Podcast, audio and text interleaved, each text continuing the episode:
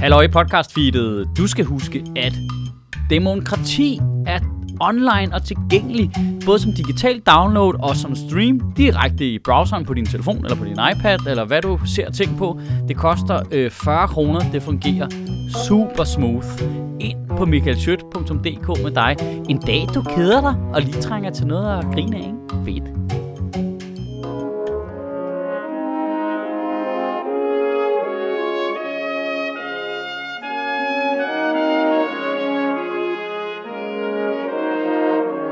Goddag. Vi danskere betragter os som et lige folkefærd, altså et homogent lille land, hvor alle borgerne i landet er relativt ens, og der ikke er alt for stor forskel på top og bund.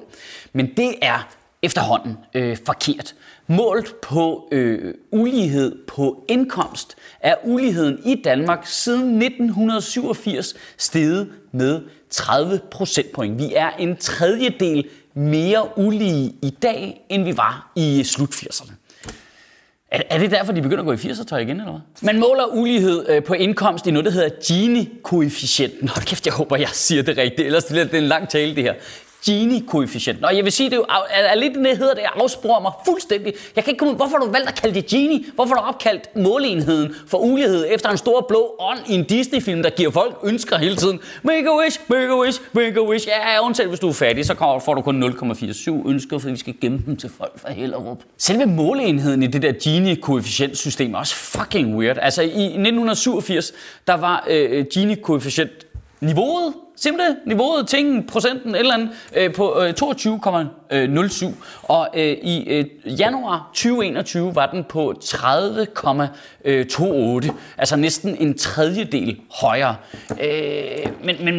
Men hvad er det? Altså forstår I, er den så været 30,28% Gini? Hvor mange? Er der 30 Gini'er? Altså jeg forstår det ikke. Er det, hvad betyder det målighed? Jeg fatter ikke barn. Altså, hvad er ikke så y-aksen? Jeg forstår det ikke. Er det antallet af gange, en gennemsnitsfamilie vurderer, at de ikke har råd til at gå på McDonald's om måneden? Eller? Det går heller ikke op. Jeg synes, uligheden i, hvor meget jeg fatter af det her, er stærkt stigende i de her minutter. Der er selvfølgelig 800 forskellige avancerede forklaringer på, hvorfor uligheden stiger. Og jeg er stensikker på, at alle derude, der kan flække en halv tanke sammen omkring det her, mener lige præcis den ting, de kan komme i tanke om, nok er hovedårsagen.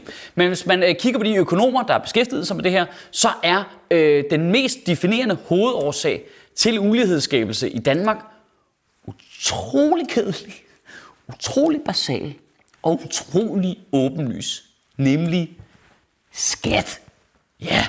Fordi Gini-koefficienten måler på ulighed i indkomst, mål på indkomst fra arbejde, aktier, kapitalindkomst, bolig osv., så understreger det med al tydelighed, at alle de mennesker, der rundt og siger, at hvis bare du arbejder hårdt, så skal det nok gå godt, skal slås lige i ansigtet med en fucking muggen hældeflynder. Jo, det står der nede under x-aksen. Det gør der. Skat er suverænt den mekanisme i vores samfund, der omfordeler mest mellem borgerne. Og fordi vi har valgt at lave et virkelig syret system, hvor det vi beskatter allermest, det er helt almindeligt arbejde med cirka i gennemsnit 42% i skat, mens ting som aktier for eksempel bliver beskattet med 27%, op til 50.000, hvis du har dem i over 3 år, så er nogle af dem faktisk skattefrie, og vi beskatter gevinst af boligsalg med 0 kroner.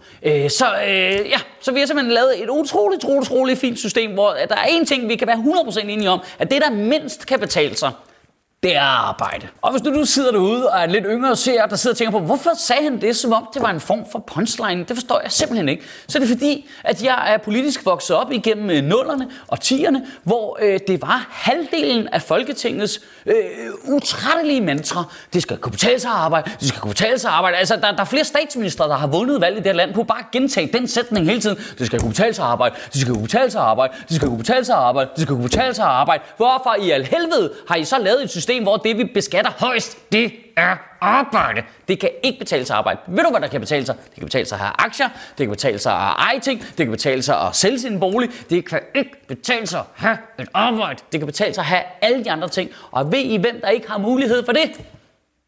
Helt almindelige mennesker, der har det helt almindelige arbejde. Og jeg ved godt, det her det er en af de helt kæmpe store politiske kamppladser. Der er så mange politikers identitet, der ligesom er bundet op i den her skyttegravskrig. Så kunne vi godt tænke mig bare at efterlade nogle små informationer i dig, som du bare kan have med dig ud i livet. Uligheden i Danmark er steget uafbrudt siden 1987. Uafbrudt, bare kun gør bare sådan her. Og hvad betyder det? Det betyder, det er bare sådan en lille vigtig detalje, at i den periode har vi jo haft både blå og røde regeringer. Og ingen af dem har gjort noget ved uligheden overhovedet. Lige meget hvad de har sagt, lige meget hvad de har gjort. De ikke påvirket det overhovedet. Det, på tværs af, det kan være den rødeste regering, midterregering, blå regering, det er bare, den stiger bare. Det er bare for at sige til dig, det er fuldstændig låst, og de der politikere, de gør ikke noget ved det. Og nu er det ikke, fordi der skal gå 100% Thomas Piketty i det, men kunne det være, at det havde den effekt på et tidspunkt? Det er bare et helt tænkt eksempel.